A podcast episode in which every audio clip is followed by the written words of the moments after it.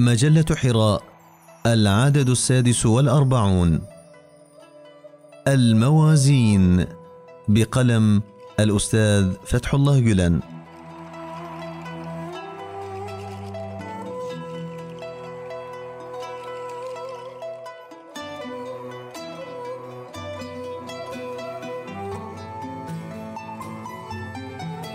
مرضاة الخالق غايتك، طهر ساحة قلبك وحصنها من أن يدخلها من هو من غير أهلها، وإلا تزاحمت على الأبواب عشرات الأصنام، وظهر الباطل بلبوس الحق، وبلباس الفكر تلبست الأهواء والشهوات، وباسم الجهاد اقترفت الجرائم وارتكبت الحماقات.